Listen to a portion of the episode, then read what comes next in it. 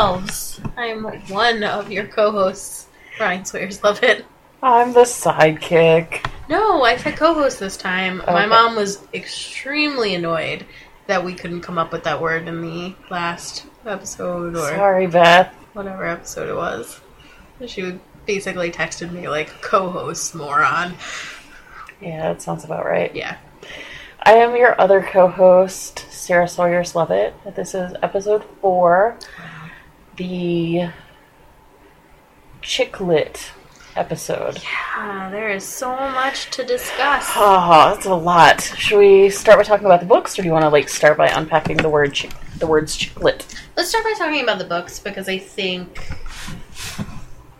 at least for me, talking about the book I read, it really leads into the conversation about Chick lit.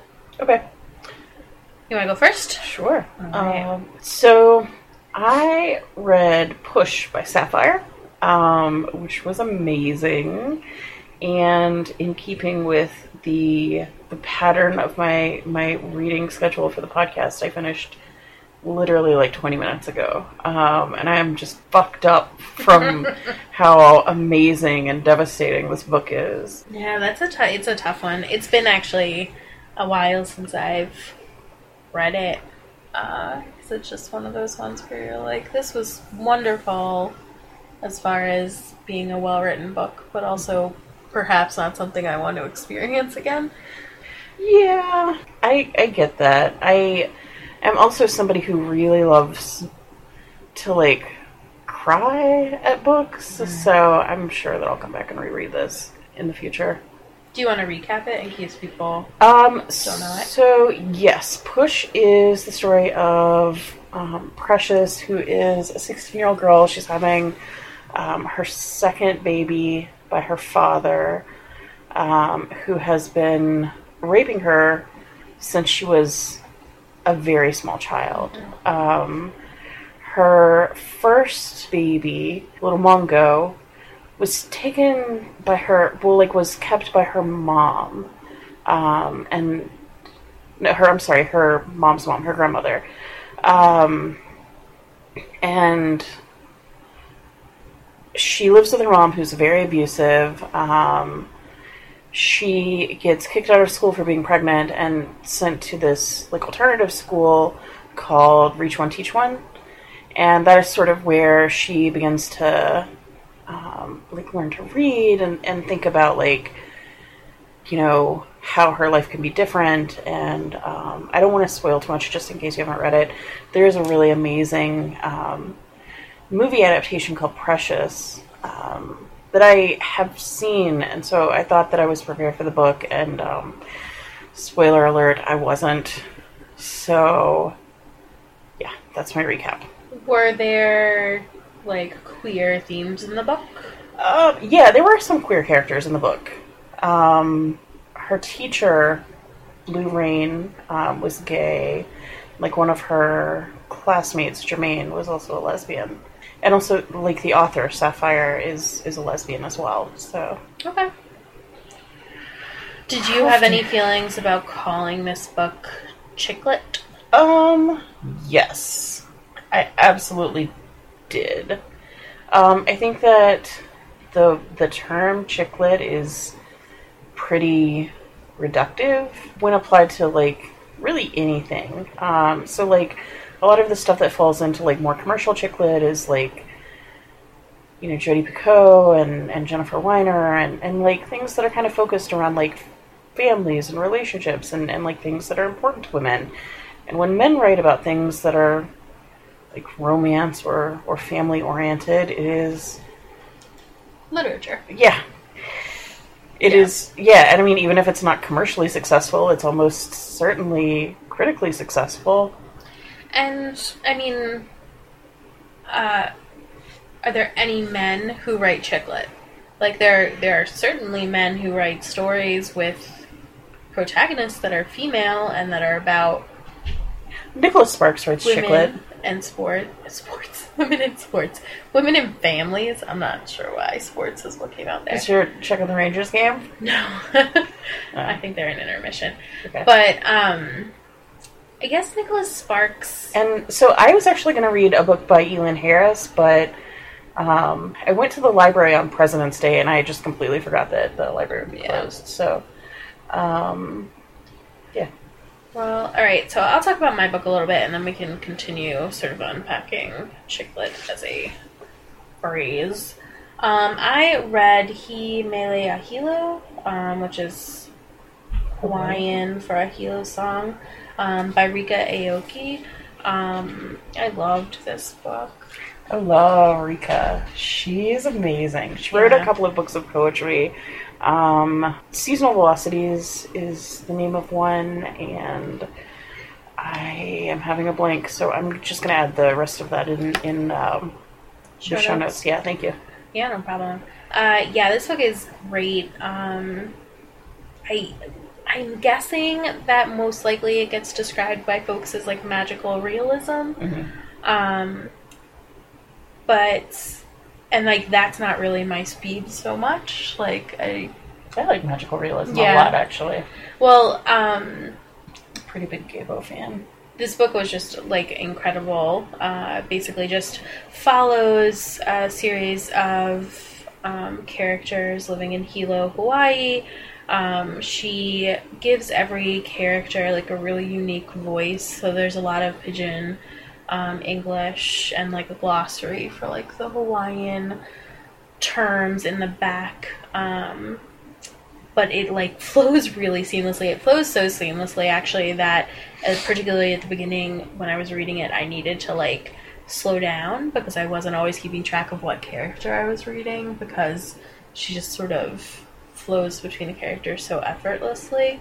Um, it was just a really beautiful book. I was extremely bought into it. It was really interesting, like sort of discussion about like um, consequences of actions, a lot of inf- sort of colonialism. Um, there's one part that is so funny, but if I Don't don't spoil it explain it, it is gonna like spoil it. But there's a character and there's some like miscommunication about this this character, and it's hilarious, um, and like really makes you think as the reader about the assumptions you make about people. Um, and it's just it was really just generally a phenomenal book. I did think as I was reading it, like how desperately it made me want to like visit slash live in Hawaii, which like is not exactly the point Right. of this story as me like white New Yorker going to live in Hawaii is really not Yeah. like a lot of this book talks about what it means to be Hawaiian and um, just the traditions that are are a part of Hawaii um, and Hawaiian culture, and it was just a really phenomenal book. I loved it. Um, which brings me back to the problem with calling it chick lit, um, because ch- chick lit to me is pejorative. Yeah. I can't like I I seriously like I read this book and I thought to myself, shit, I'm gonna talk about this book and call it chick lit and like what if Ryka finds out about that and is like offended because I find it to be an offensive term.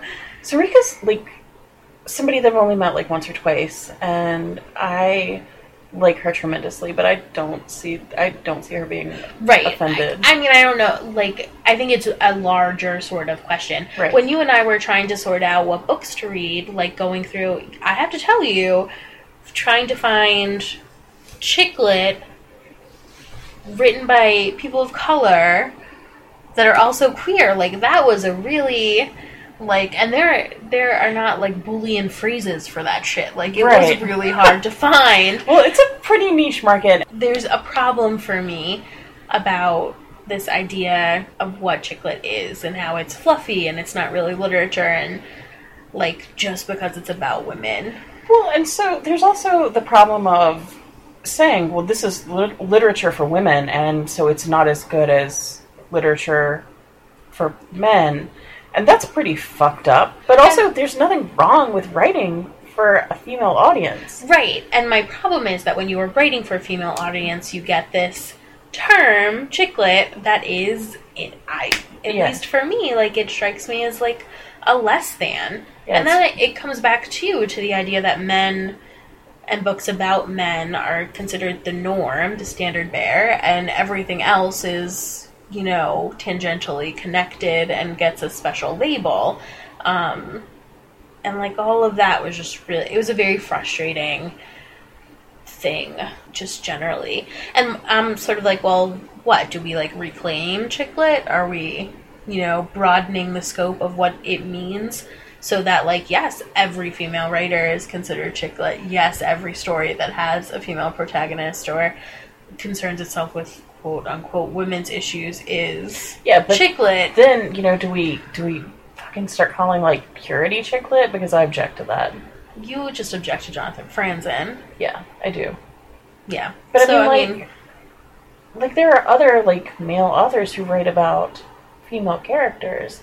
You know, would you call like Dolores Claiborne chick lit or I, have, I know literally nothing about dolores claiborne okay, uh, Misery? Then oh it's stephen king yeah. So is like Dolores Claiborne is a book by Stephen King. oh i'm an idiot No, you're not. i thought i was an author No, i'm a legit idiot I was just trying to think of like female characters written by um, guys, and, and I mean, there are a lot. I think like there's a lot of of of books that are written by men that have um, women as protagonists, but like And this isn't to say that men can't be feminists and that men can't write chick lit, but I also think that there are a lot of not a lot of like dudes who aspire to.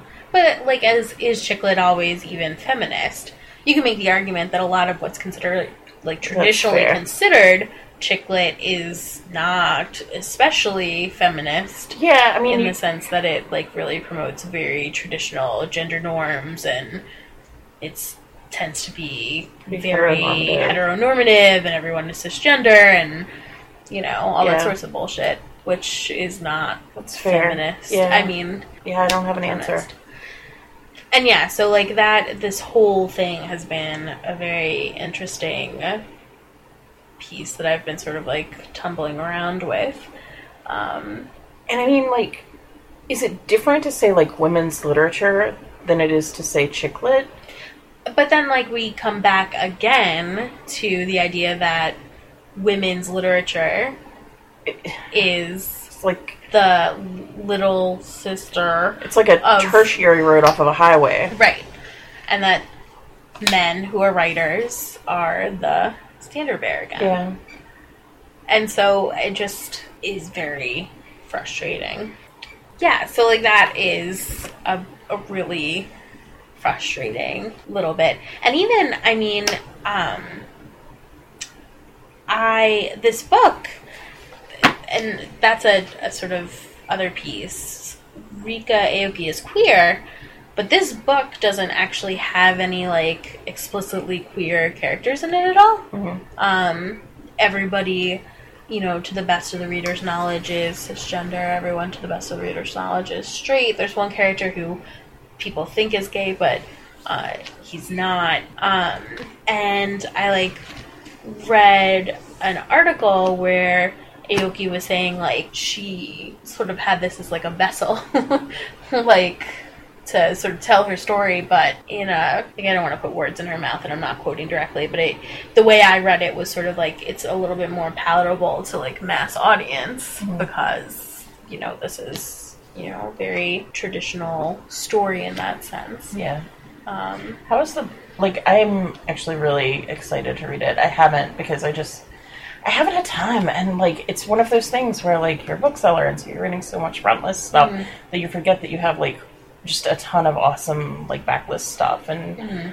I have read actually like uh, Ryka's other books, which are um, poetry, and so they're you know a little quicker, and like you know you can read one, digest it, and and like move on, and but they stick with you.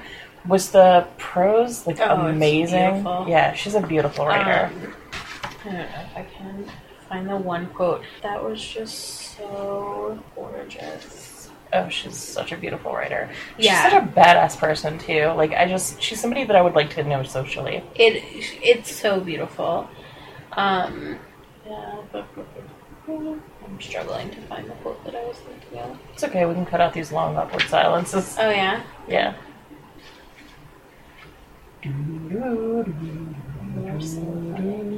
It's not making it easier. For me to do this. Do Should I do a creepy smile? No, please don't do a creepy smile. Why am I not finding it? I'm gonna try to look it up on Goodreads. Goodreads. Goodreads. That's not a word. That should just be like a website that's like Sick Burns. Goodreads. It's a funny joke, Sarah. I'm trying to concentrate. Alright, so I've got. Oh, here's the actual quote that I wanted. Incongruous elements meet, blend, do battle. The fire meets the water, the fire cools, the water parts, and the land emerges from the sea. The words, the music, the hands, the feet. Only when incongruous elements meet, blend, do battle, and resolve can they become like magic hula. Oh my god, it's so good. Yeah, she's just so. I mean, it's all so gorgeous. And there's like, there's a lot of layers to the story. It's told like generally through the frame of like thinking of of hula, um, and uh, this hula group, and they're trying to put on a sort of different sort of hula, and not a lot of people think that it's going to work, and the folks who sort of belong to this um, group are not your traditional like dancers or beauties and so every one of them has something to sort of like overcome um, and the dance at the end is just so beautiful and it just really like there's a lot of different layers to the story. Like there's a sort of undercurrent of colonialism and what that means and what it means to be hawaiian what it means to be white what it means to be black what it means to be a stranger in a place you know where you don't necessarily belong what it means to like change your location in an effort to find the piece of you that's missing it's really really beautiful um, really enjoyed it. We did have one plot question, but it has nothing to do with anything really. So, What is it?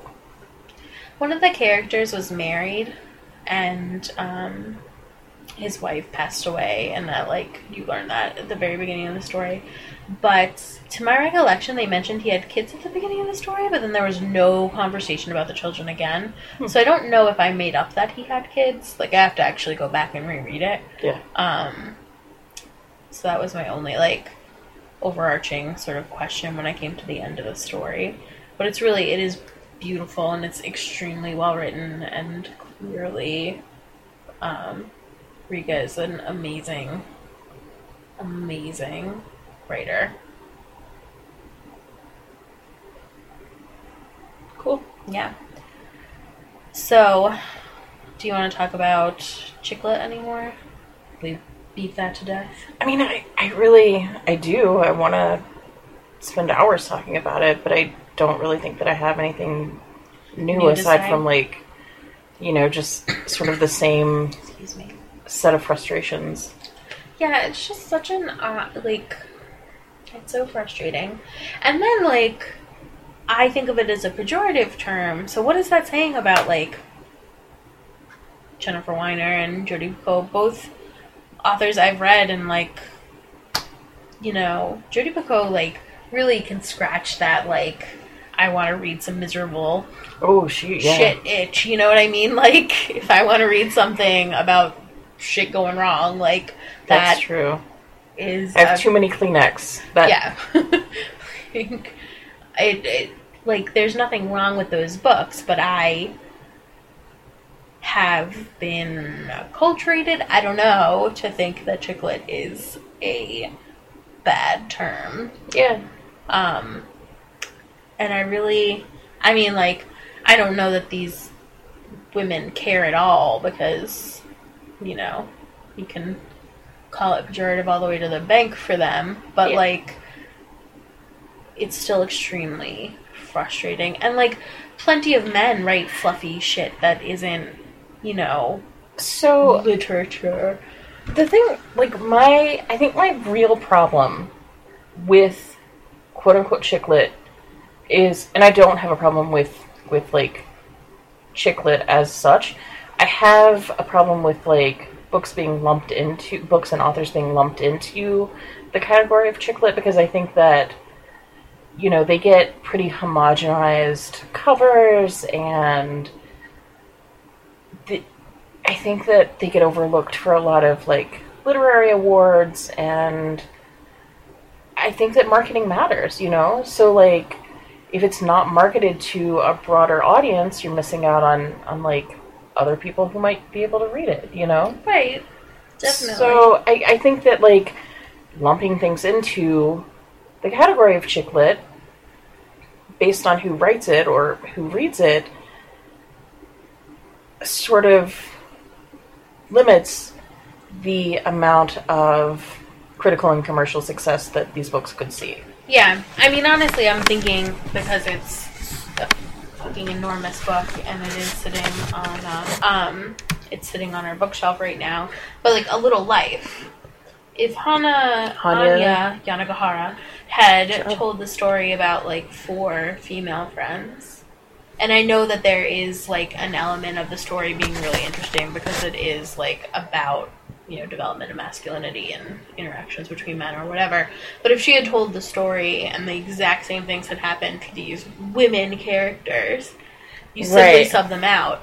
Would she have gotten the acclaim that she received? Because would she have gotten exactly what you're saying? This standard, fluffy fucking cover Right. this would she have even gotten published a book that large about four women Well, I mean, The People in the Trees was pretty. Um, no, it was pretty critically successful. So people liked it. It wasn't like. It didn't like fly off the shelves or anything, but it was, you know, a good book. People read it. I think that A Little Life, if it had been about women, probably would have been published because she's an amazing writer. She has a really good way of like weaving stories together in really interesting ways and, and like making her characters really compelling. So I think that it would have gotten published. I don't think that it would have been I don't think that it would have had like the the sort of passionate fandom that is really like sort of crept up around it. And and let's be clear here, A Little Life is as popular as it is because it is a book that people have read and loved and, and like really sort of put into the hands of other people. So it you know, is like a, a very word of mouth book. but it's also an extremely critically acclaimed book It is. would it have been able to get that sort of critical No. uh, praise But if it were a book that was written by a man about male friendship, it would have been immediately critically lauded. It wouldn't have needed to be a word of mouth book, and it would have won the National Book Award. I feel very confident. Um, wait, yeah, I feel really confident that it would have been like a like almost. It's a. It would be a given that it was like a an award winner. i mean it is a, a critically acclaimed It is, yeah. it was shortlisted it's not as though it- yeah, it's not like hurting for nominations. Right. But I just I I really do wonder if it would have just gotten like you're saying, the treatment, the Mhm. you know, four women eating a fucking salad on the cover. You know? Oh God, yeah, Putting soft focus in front of the Leaning Tower of Pisa. something, yeah. You know, like I just I don't know. Ugh. And that I think is something to consider. Yeah, it is. and like who gets lumped into that category? And who's making those decisions? Like who is making the choice that this book is chick lit and this book is literature and whatnot? Because i don't know that the authors are making that choice. I think the authors are sort of at the oh yeah, mercy of their they're editors and publishers and Right. agents and whatnot. Yeah, And again, this is not to say there's anything wrong with the books that are classified as chick lit. It's more about the access to audiences. audiences and acclaim and Yeah, critical eye. don't. I again, I don't have an answer. I wish I did. I mean, we're never really gonna get to answers here, are we? Um, yeah. So, do you want to talk about our next genre? Yeah, next genre is non-fiction. All right. pretty broad. Yes. So there's that. I imagine we should probably stay away from memoir Yeah, that was my thinking too. or autobiography biography Yeah. Uh, mm, yeah, I think so. Since we just did memoir. Now, are we recording over Thanksgiving? Um, I did get permission from Beth to post the texts. awesome. So this is what I think. I think if we don't do like a an, a nonfiction podcast next week, Mhm. I think that we should try to see if Beth, if we can do like a, a Beth podcast. I'm not sure if she'll agree to that, but we'll give it a shot. I- I, didn't in a million years think she'd give me permission to post the uh, text messages. So I think I think she's pretty enthusiastic about how much she loves us and I think she wants us to know that she loves us and supports our endeavor and, and so she would agree to be on our podcast. you had me text her today. Is she excited to see us? What did she answer? She said, No. so Ask a stupid question, get a stupid answer. she did later say, "Of course, I'm very excited to see the both of you." yeah. I didn't mention Scouts coming too. Surprise! Woo! Hedgehog grandbaby. Um, yeah, I, I don't know. So, um, either next, so next week will either be a, Special a, a Bethcast Bethcast. which will be exciting. Or we will talk to you about nonfiction. Do you have any idea what nonfiction you'd like to read? No, No. need to think a little more on it. Yeah. Seems easy. I am hopeful that it'll be easier to uh, oh, you can read Mia's book. to get a hold of stuff. I do like Mia. Her book We'll is see. really good. I mean, it is like interviews with people, so I don't know if that falls into like the uh, autobiography memoir Mhm. sort of thing. But it's Yeah. it's awesome. So yeah. All right. So that's our show. Thank you so much for listening to Queering the Shelves podcast, and we'll talk to you next time. Have a good night. or day, whatever is happening with you. Have a good time. Yeah, yeah. Thanks for listening to this episode of Queering the Shelves podcast. Just a reminder that if you want to get in touch, you can email us at queeringtheshelves at gmail.com. You can find us on Facebook at facebook.com slash queeringtheshelves. You can tweet us at Queer the Shelves on Twitter. Podcasts and show notes are available at queerpodcast.com. You can like, rate, and review us on iTunes and get in touch. Communication is what brings communities together, and we feel really lucky to be part of yours.